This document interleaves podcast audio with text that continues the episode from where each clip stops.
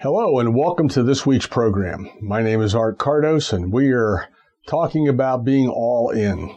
The program All In has a lot to do with our commitment to the Word of God and learning more and more each day about God's promises and His covenant that He's made with us in this earth. God has given us tremendous gifts and potential. But if we don't use that potential and don't take advantage of the gifts, then He did it in our case for nothing. So, in all in, we like to talk about it. On last week's show, we talked a lot about how God is uh, just changing and transforming us through His Word. Right now, I'd like to start out talking a little bit about how we can uh, really understand that God wants us gone. He's gone out of His way for us to prosper in every area of life. I know that that's sometimes hard for people to grasp, but here on uh, Psalm 115, uh, in verse 16, it starts, and uh, I'll just read from 16 to 18. It says, The heavens are the Lord's heavens, but the earth he has given to the children of men. The dead praise the Lord, neither any who go down in silence, but we will bless, affectionately and gratefully praise the Lord from this time forth and forevermore. Praise the Lord. Hallelujah. So right here it says the heavens are the Lord's, but he the earth he has given to his children and men. Now, in last week's program we talked about how God gave everything to Adam, and Adam turned it over to Lucifer. And Lucifer took advantage of it, but he can't do anything in this earth without using a man or a woman, getting the man or woman to speak on his behalf, to act on his behalf. The one thing Lucifer does not have is the glory of God. He doesn't have that. He understands how the system works how the kingdom works, but he doesn't have the glory. The glory is available to each one of us, and God made it absolutely available through the Holy Spirit and through his son Jesus. So we have to think about how we can take advantage of that glory and use it for what we want and what we need as God directs us, not to allow Lucifer to use us to be our own worst enemy. That's very important. You don't want to be your own worst enemy. So in Habakkuk 2 4, it says, Look at the proud. His soul is not straight or right within him, but the rigidly just and the uncompromisingly righteous man shall live by his faith, and in his faithfulness in context. So so he's telling us not to live by being proud. Like we don't walk around flaunting who we are in Christ, but we walk around by faith knowing who we are in Christ, knowing what faith can do for us. Uh, the just shall live by faith is what we're told in Romans 1:17 for in the gospel of righteousness which God ascribes is revealed both springing forth from faith and leading to faith disclosed through the way of faith that arouses to more faith, as it is written, The man who through faith is just and upright shall live, and shall live by faith. You've got to live by faith. So you say, well, what is faith? Because it's not just going to church on Sunday. It's not just saying, yeah, I believe there's a God, but it's actually activating an element inside of each one of us called faith. In Galatians 3:1-1 it says, "Now it is evident that no person is justified or declared righteous and brought into right standing with God through the law. You can't do it through the law. You could say, uh, you know, uh, God brought the law, the commandments, and with the law came the ability to break the law. So without the law, there was no breaking of the law. But when man broke the law, he knew he was out of sync with God. And therefore, how does he get right with God? But he can't do it by keeping the law. Even if you kept every single part of God's laws, you're still not going to be 100% right standing with God because there's some sin in you somewhere. as part of who we are as people in the earth. But by faith. So it says, Now it is evident that no person is justified, declared righteous, or brought into right standing with God through the law. say, well, I broke the law before, but now I'm going to keep it. No, it doesn't work that way. For the scripture says the man is the man in right standing with God, the just, the righteous, shall live by and out of faith. And he who through and by faith is declared righteous, as in right standing with God, he shall live. So by our faith, we believe we're made righteous because Jesus kept the law. See, the covenant is between God and Jesus. And I keep saying that, hoping that you're going to hear it maybe the, this, the right way this time, or we're all going to hear it one more time and then we're going to get it. The covenant isn't, the new covenant isn't with God and man, because we could break it if we didn't keep the law. It's with God and Jesus, and Jesus fulfilled the law. He didn't come to do away with it, He came to fulfill it. That means He lived out, keeping every part of the law. Every part of the law. He did not stumble in the law. He kept the law. He was perfectly lawful. Yet, he surrendered that and took upon himself the unrighteousness and the lawlessness in all of us.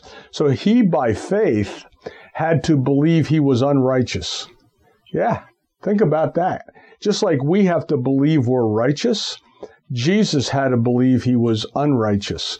In order for him to go to the cross bearing our sins, he did it by faith because he didn't break the law. He was innocent. There was nothing that could be held against him. He could have left this earth, went right to heaven, and never had a problem. But that's not the plan. The plan was that he would take our unrighteousness and he would be the sacrifice for it. So when we uh, put this all in perspective, we're realizing that Jesus had a mission here, and that mission was to live a perfect life, be the sample son, but then trade it all in for the unrighteousness that all of us committed. So in Hebrews 10:38 it says, "But the just shall live by faith." My righteous servant shall live by his conviction respecting man's relationship to God and divine things, and holy fervor born of faith, and conjoined with it. And if he draws back and shrinks in fear, my soul has no delight or pleasure in him. So you can't draw back. See, activating faith, believing and using faith, you must press forward. Press forward. You can't draw back. You can't draw back. You can't come back. You can't say, well, maybe I, maybe I'm not right. Maybe God, maybe I'm not going to get blessed. Maybe, maybe it's not going to work for me. You can't do that. You got to press forward, press forward, always pressing forward. So the just shall live by faith. So when something goes wrong and it comes at us, we have to call, we have to have that second motion or press back, press back. We must come back with the Word of God and say, No, by faith I believe I receive. By faith I have been redeemed. I have been redeemed from the curse that's attached to the breaking of the law because I have accepted the righteousness that was meant for Jesus. Do we all believe Jesus was righteous? Do we believe that? Well, He's giving it to you and to me. He's giving it to you. So we now, by faith, take it. Take it. If you don't take it, you won't have it. so here in um, in Matthew 17, 28, um, we're going to talk about something entirely different, but it's all about doing what you're supposed to do at the same time using faith to do it. Not allowing your conscious mind to be tricked into thinking that you're not worthy or you're not uh, able to help God and God can't use you and you're just nothing. That's what Satan wants you to think. And if he can get you to say those things, he that's his goal. His mission is he's got to get you to believe it and say it. You see, and that's a good question right there. What do you believe? What do you believe about yourself? Because remember, the Bible says, whatever two or more agree is a touching anything. And He wants us to start believing what we agree on. But what do you believe about yourself? Do you believe you are worthy? Do you, have you been redeemed? Have you accepted Jesus? Do you believe that because of accepting Jesus, you have been redeemed? That you have been set free? Because if you don't believe it, then you fall back into the trap of thinking you're nothing. You're not worth anything. Yet God thought you were worth enough that He sent His only Son into the earth. John 3 3. God so loved the world that He sent His only Son to redeem it, to get it back. Remember, He lost you. God lost you in the beginning through Adam. And God's goal is to get you entirely back. He won't stop. He won't quit. He's not a quitter. And He knows the beginning from the end. He knows the end because He created all the elements that create the end. So He knows what's going to happen because He has agreed it will. So here's here's here's uh, keeping the law and certain things that we all need to remember in Matthew 17 28. It says, When they arrived at Capernaum, uh, and that is the town that Jesus lived in, the collectors of, of the half shekel, the temple tax, they called it, went up to Peter and said, Does not your teacher pay half shekel? Or the tax? Don't you, does not your teacher pay the tax? We think he's got a lot of money. People are donating to him, you know. I think he should pay tax. I guess he didn't have a 5013C, you think? He answered and said, Yes. And when he came home, Jesus spoke to him about it. First saying, What do you think, Simon? What do you think, Simon? Should we pay tax? Can you imagine coming back to Jesus and saying, "A guy stopped me today and wants to know if you're going to pay tax?" And Jesus says, "Well, what do you think? Should we pay it?" And Simon says, um, "Well, uh, what do you?" Th-? He says, "What do you say? What do you think, Simon? From whom do earthly rulers collect duties or tribute? From their own sons and from others, not of their own family." Wow. So they don't collect it from their own family as tax collectors. They just collect it from everybody else. That sounds like a good deal. Maybe we should all start a tax collecting business. But you don't collect it from yourself. You don't collect it from anybody in your family. You just collect it from other people and their families. What kind of deal is that? But anyway, so Jesus knew it wasn't just, but he still, nevertheless, he's asking Peter. However, in order not to give offense, and cause them to stumble. That is, cause them to judge unfavorably or unjustly, right? Go down to the sea, throw in a hook, Mr. Fisherman, Peter, and take the first fish that comes up. And when you open its mouth, you will find there a shekel. Take it and give it to them to pay the temple tax for me and for you. So a half shekel, half tax, right? Half shekel tax or tax tax for the, you know, the local group there. Okay. There's a whole shekel. Give it to them for both of us. Now, originally when Jesus met Peter in the boat and he told him to push out and, uh, and, and get, you know, put the nets in and get more fish, Peter resisted that. He did it, but he only put out one net and it was an old one. And he learned his lesson that day because that day, when he caught all those fish, he probably caught more fish in an hour uh, than they caught all year. He made more money off that load. It probably was six months to a year's worth of money. So that's that's important to know.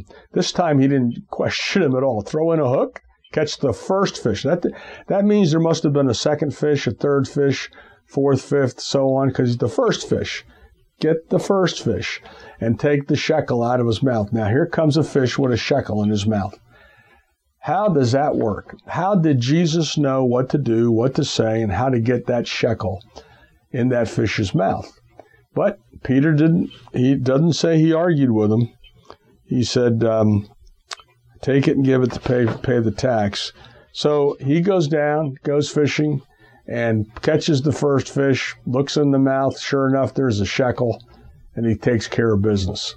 Jesus said, It may not be fair what they're proposing, but in order not to cause a problem, in order for us not to be a problem there, let's just go ahead and pay the tax. And and you don't have to work for it other than go fishing, which is what you like to do anyway.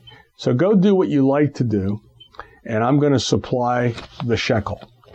Pretty neat stuff. But Peter had to actually take the pole, go and fish. Now that was his act of faith because he no longer questioned Jesus on the fishing thing. One of the things Peter said in the beginning when he caught all those fish, he said, Depart from me, I'm a sinful man, Lord. And the reason he said that was simply because he, if somebody came to you right now and told you to do something, and the amount of money you made in in the last year, you made in one day because of what they told you to do, you think that person was pretty smart, right?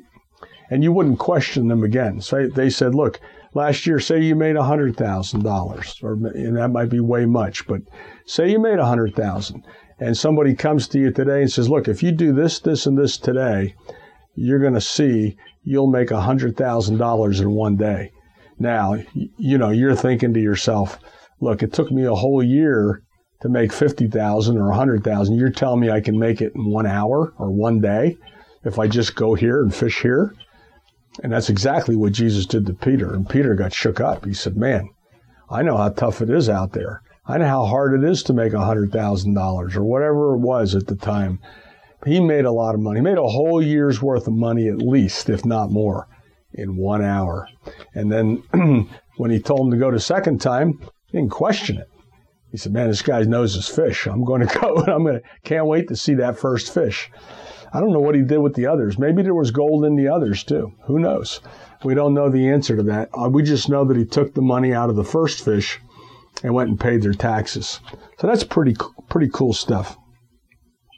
Now, I'm going to jump over to the book of Acts because we're talking about using faith and we're talking about feeling good enough to use it, feeling righteous enough, you know, and that was what we talked about a little while ago that you know, if you don't feel righteous, we traded that in when we we traded our unrighteousness for our righteousness when we when we uh, accepted Jesus. Now, that doesn't mean everybody acts right, and that doesn't mean they do everything uh, feeling righteous all the time or feeling strong or bold all the time, but we ought to.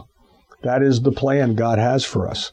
But over here in Acts chapter 3, it says, Now Peter and John were going up to the temple at the hour of prayer. Now remember, this is after Jesus, okay, had left the planet and returned. And, and these guys are pretty empowered with the anointing.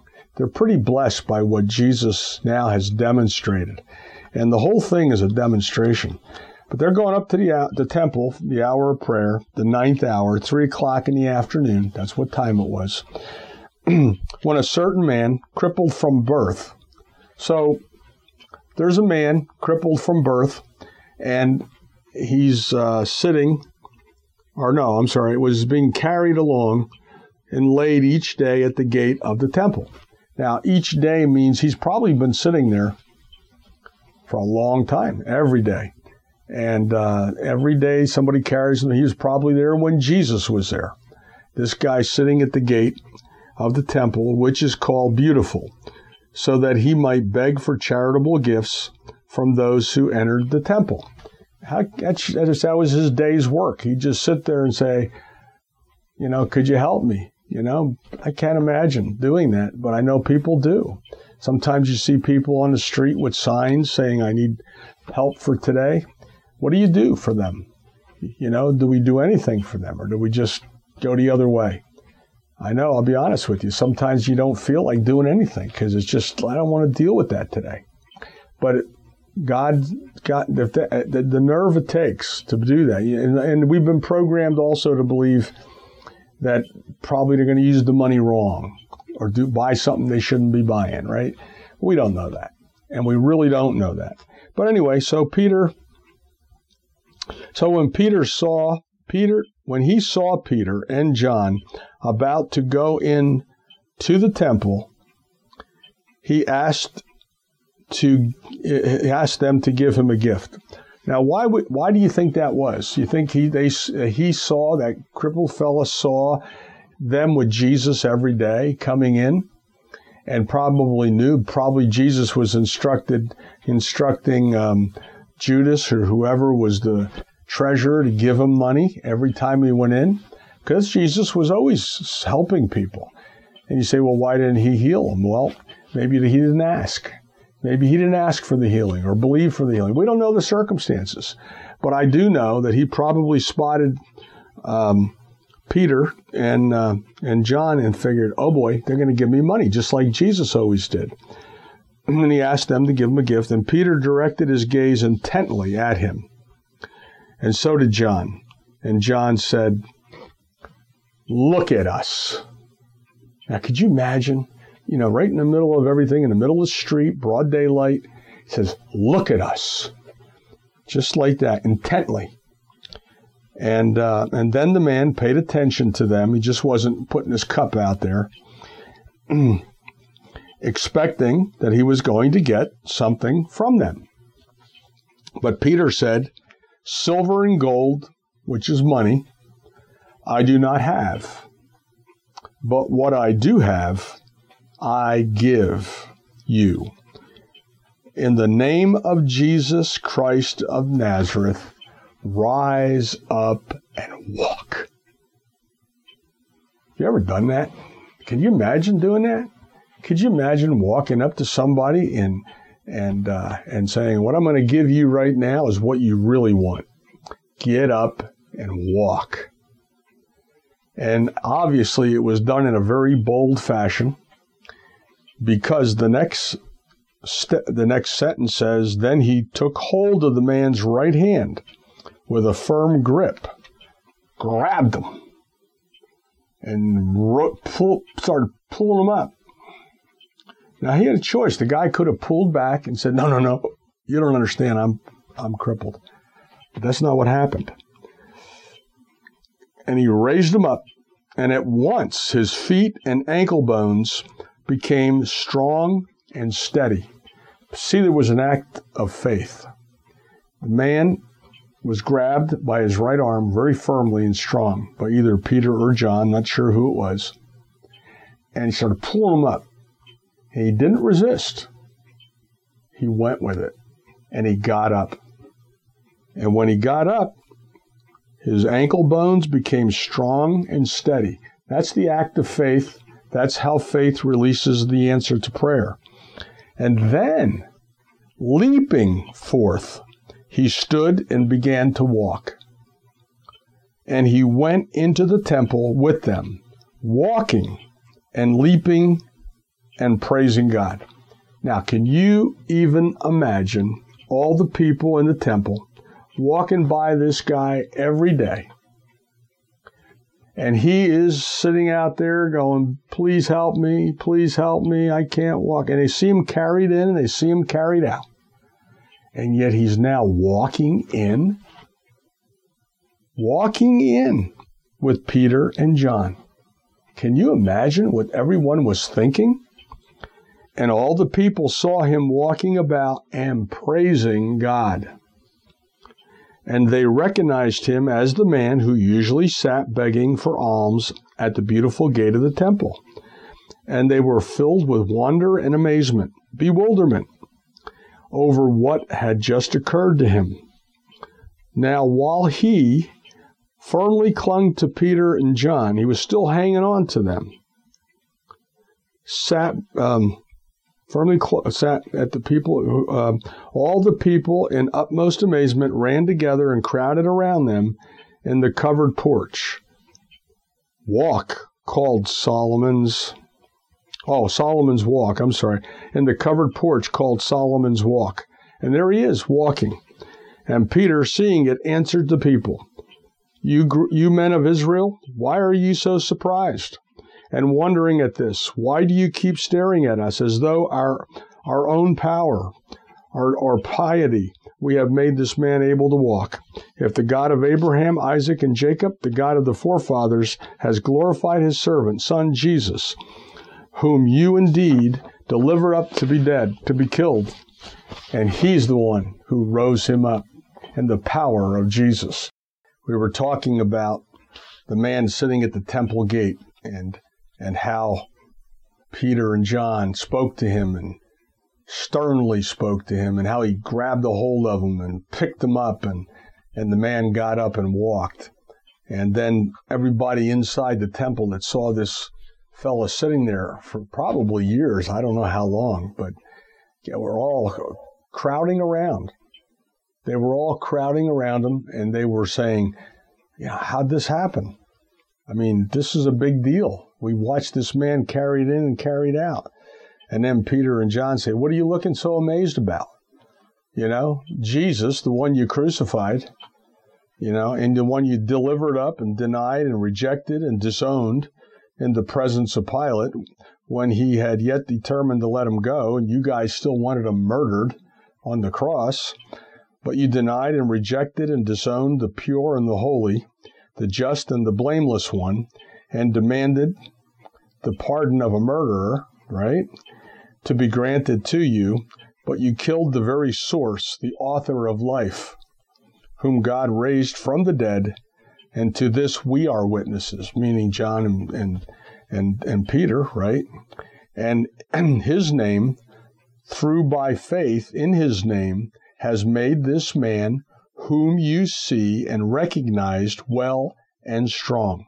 Yes, the faith which is through and by him, Jesus, has given the man this perfect soundness of body before all of you. So, what is he saying? It's through the faith in his name. See, Jesus did what you and I can't do or wouldn't do. It's not by us just having faith, it's having faith in his name. And the name of Jesus, every knee will bow, every tongue confess.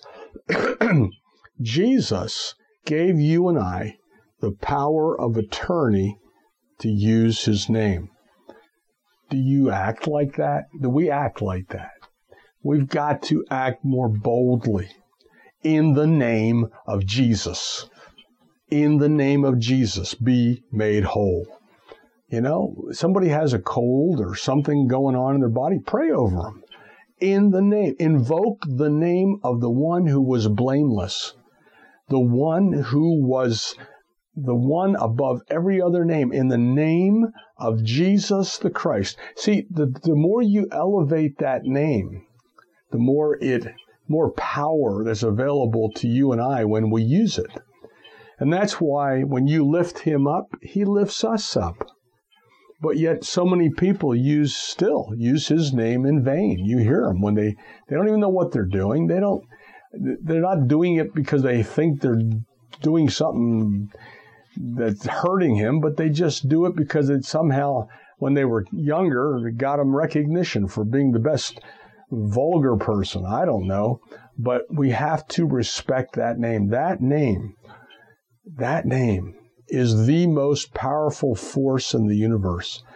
And if our Father gave us the use of that name, and if you walk into a, a bank or into somewhere and you say, My father's name is backing me on this project, the bank, looking at your father's record, will say, Absolutely, go right through. I remember hearing the story from one of the preachers, I forget who it was, that told the story about Oral Roberts' son who was in the service and came out and I don't know if he needed to buy a car or what he needed to buy, but he went into the bank to get a loan and they said, Well, son, you know, you're not working yet. You know, this you're going to get a job and all that, but we just, the bank can't just loan you the money for a car. Well, he neglected to tell him that Oral Roberts was his father. And when he did finally get around to saying that, the banker said, Well, why didn't you say so? Come right in, no problem. You couldn't get it on your own name, but when you're using the name of your Father, in this case, our Heavenly Father, the earth will yield the crop to you. And the circumstances will change because we're using His name. The name, the name that's above every name. Whether it's a cold, cancer, sickness, whatever. Sure, we got to fight little bit mentally.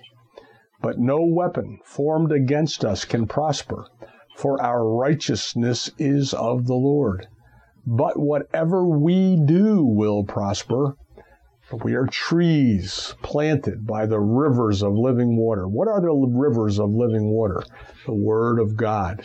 Are you reading the Word of God? Are you taking the time to read it? The Old Testament and the New Testament. Just read a chapter a day. It will enlighten you. And ask the Lord for revelation knowledge as you read it. Now, here in Matthew 28, it says, Now the eleven disciples went to Galilee, to the mountain to which Jesus had directed, and made appointments and had made an appointment with them. And when they saw him, they fell down and worshipped him. But some doubted. Jesus approached and, breaking the silence, said to them, All authority, all power of rule in heaven and on earth has been given to me. So I'm going to go back and read this again. This is the really, really important.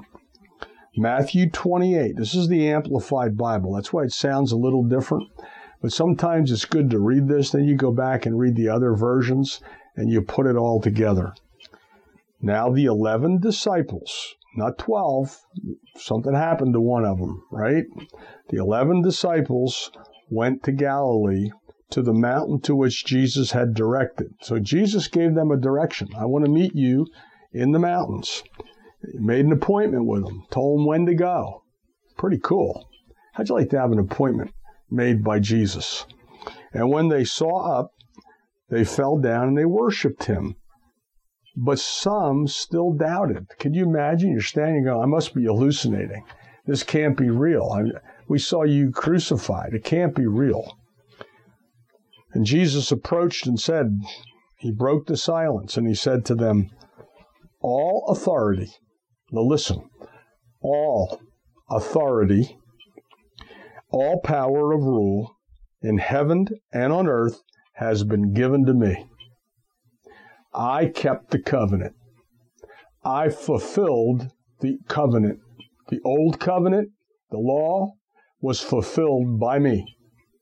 And everything, the power on this earth that Lucifer took from Adam, the power, all power, all authority, all of it, was given to me. Lucifer is no longer the only one with the power over earth at all. I have it. I have it over him. I took it back. I went into the pit of hell and I beat him. And I rose up. Go then and make disciples of all the nations, right? Baptizing them in the name of the Father and the Son and of the Holy Spirit teaching them to observe everything that I have commanded you, and behold, I am with you all the days, perpetually, uniformly, and on every occasion, to the very, very close and consumption of the age. That's you and me. That's all of us. Jesus is with us. Now we've got to start believing this stuff, not just reading it. We've got to start believing it and acting like it. And that is the message that God wants us to get in being all in with Him. You know, being all in, what does it mean? It means not backing out, not being fearful, not running the opposite way. Jesus said all authority was given to him. And then he turns around and says, And I give it to you. Here are the keys to the kingdom. I went in and I got the, I won the fight. I got the trophy. I'm going to give it to you. You take that. And wherever you take that, my power will be with you. My authority, they will grant you authority. The earth will give you full authority over every circumstance and situation that you come up against because of my name. You're not doing it. Don't think you're doing it. Don't think you got to wait till you get it right. Don't think you got to wait till you feel better. Don't think you got to wait till you're not no longer sinning at all. They're all tricks of the devil to stop you from believing that the name was granting you the power. You take that name, you take that name, and you apply it to every circumstance. And then you stand knowing that God's name will yield the results. So, sowing and reaping in the earth, you know that if you sow, you reap. We've talked about that.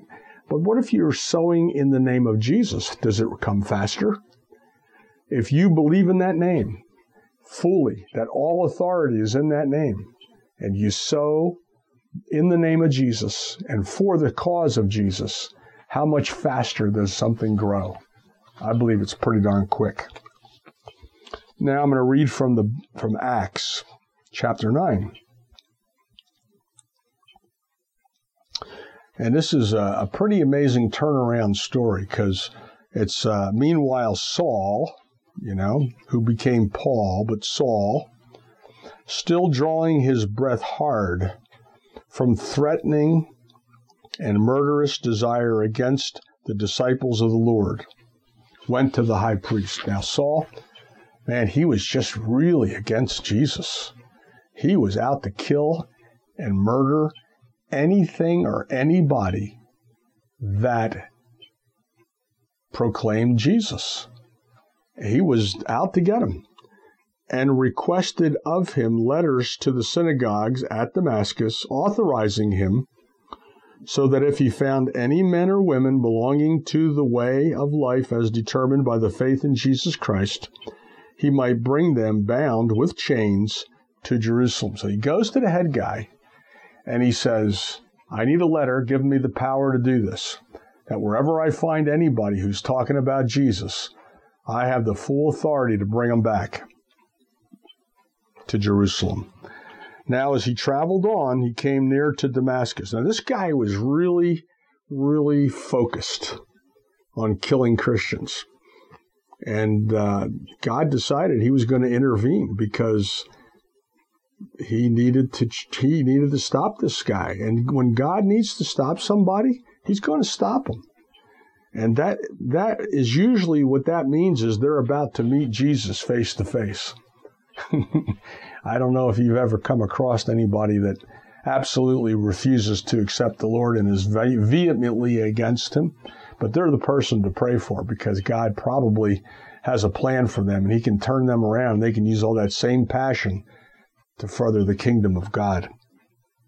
But anyway, so as he traveled, he came near to Damascus, and suddenly, suddenly, a light from heaven flashed around him, not just at him, but right around him. Could you imagine a, a circle of light just flashing around you, right? And this is a tough guy. This is a guy that's killing Christians. He's murdering them. He's right there on the front line. Matter of fact, he is the front line. And as the right as the light circled around him, he fell to the ground.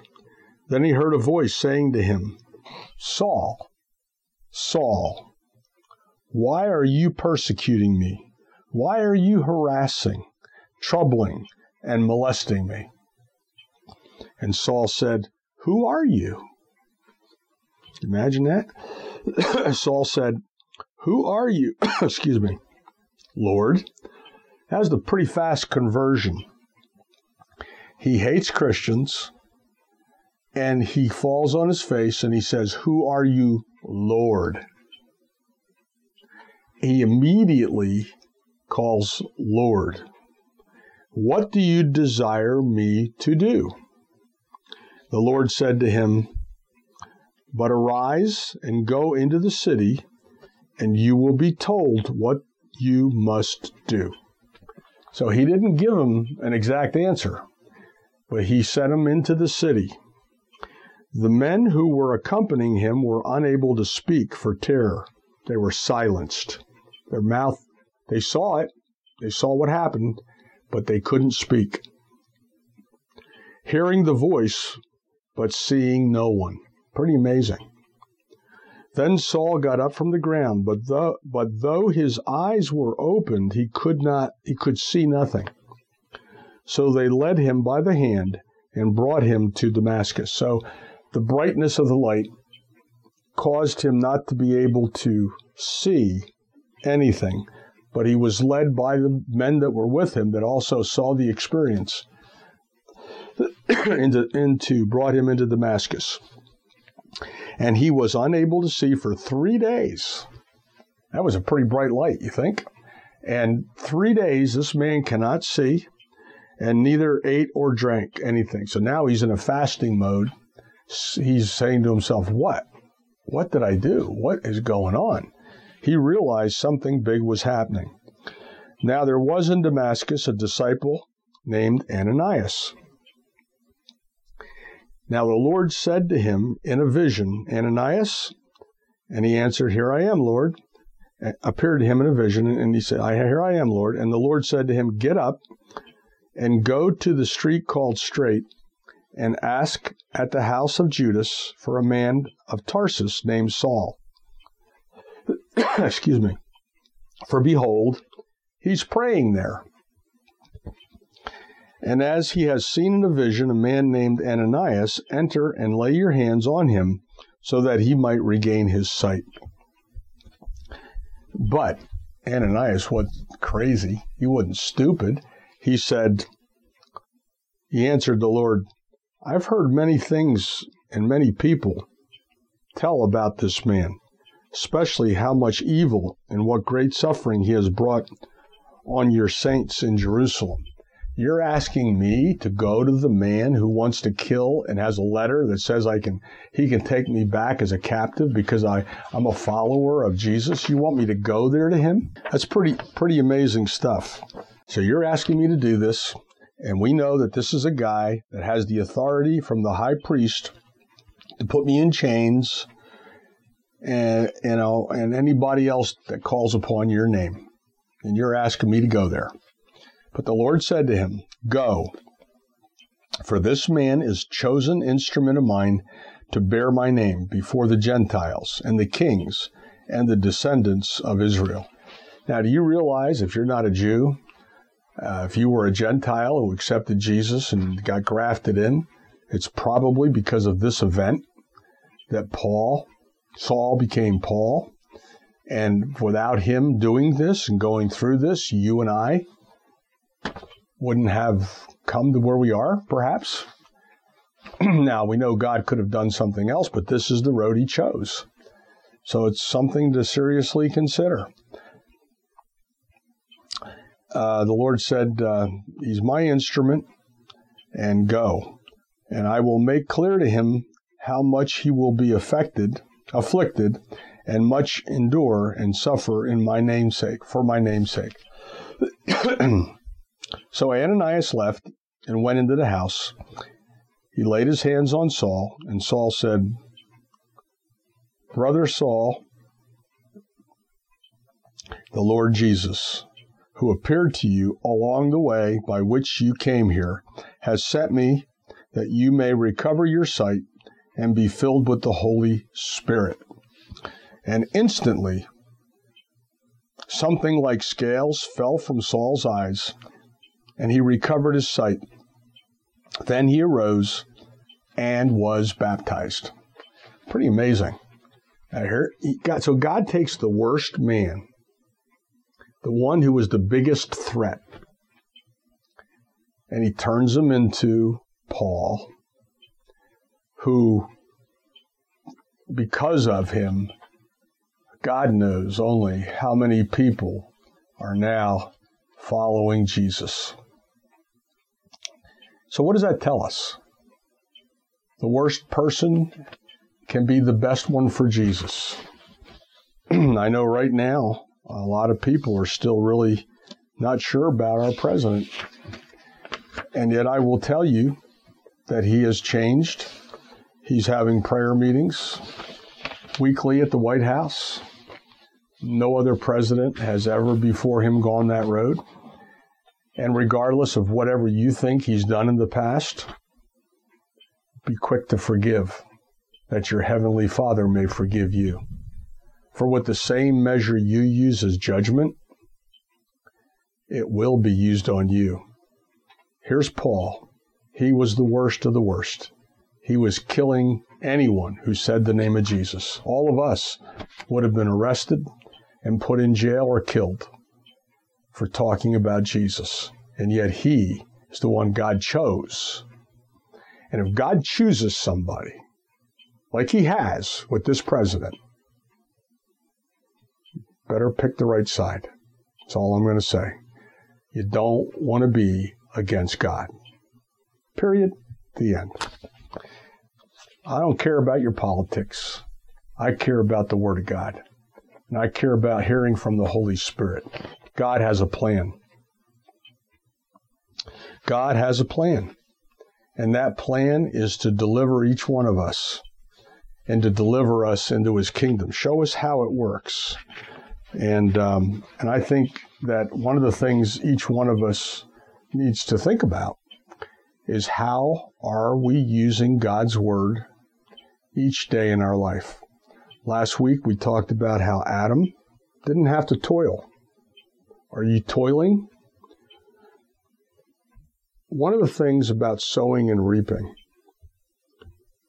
when you sow something into God's kingdom, it is God's word his covenant in his word that promise it'll grow. Because what you sow, you reap. Mark 4:11, the sower sows the word. That is a, that is a not even a promise. That's a covenant. That's the way the law is set up on this earth. And you can say, I don't know if I believe the law will work on my behalf. And, you know, I will say to you, do you believe in gravity? Well, of course, gravity is pressing down, and if I drop a book, it's going to fall to the ground.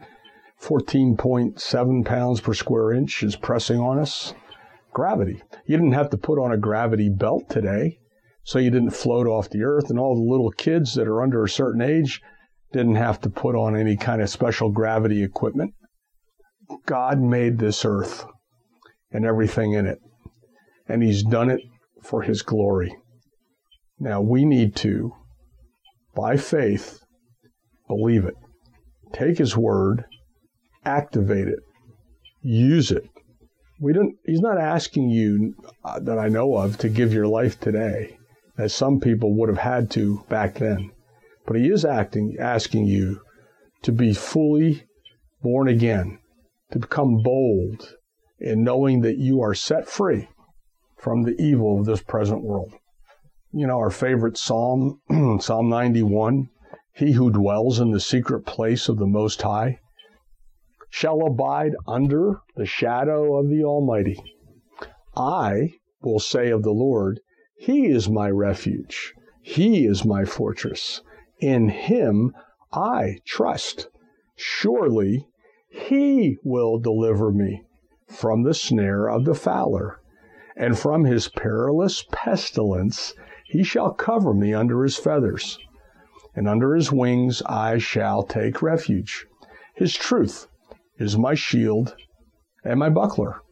And I shall not be afraid of the terror that comes by night, nor of the arrow that flies by day, nor of the destruction that lays waste at noonday. A thousand might fall at my side, ten thousand at my right, but it shall not come near me. Only with my eyes shall I look and see the reward of the wicked. For I have made the Lord God, even the Most High, my habitation. Therefore, no evil will befall me, neither shall any plague come near my dwelling. For God has given his angels charge over me, that they should bear me up in their hands, lest I dash my foot against a stone. I shall tread upon the lion and the cobra, the young lion and the serpent I will trample under foot. Because he has set his love upon me, saith the Lord, therefore I will deliver him. He will call upon me, and I will answer him, because he has known my name. With long life I will satisfy him and show him my salvation. Pretty amazing stuff long life I will satisfy him and show him my salvation. the name of the Lord, the name of Jesus. In the past two weeks, we talked about Adam not having to work, everything happening, working, Lucifer stealing that power away, the glory came off.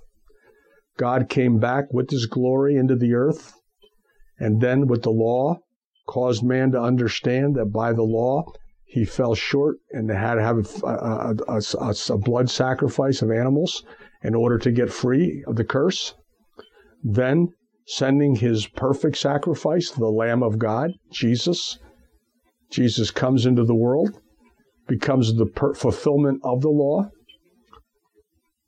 and he becomes the perfect sacrifice for you and I. So that when we accept him and we take his name, take that name very solemnly and very seriously, and when we apply it to our life in the name of Jesus, in the name that's above every name, in the name I pray. I pray for this, I pray for that, but in that name I invoke the name and the full authority and power that is placed in that name in my life today. It's not based on me. It's not based on what I did or didn't do. It's only based on my ability to use the name of Jesus. Are you using it? Are you applying it? And don't let Lucifer tell you to do anything other than that. Don't let Lucifer tell you that it's not working. Allow patience to have its perfect work, and we'll lack nothing. Excuse me. We're out of time on this program, and we'll be back again next week. I hope you're listening to some of these. Invite someone to listen. It's available online as well. So thanks for joining us, and we'll see you on the next program of All In.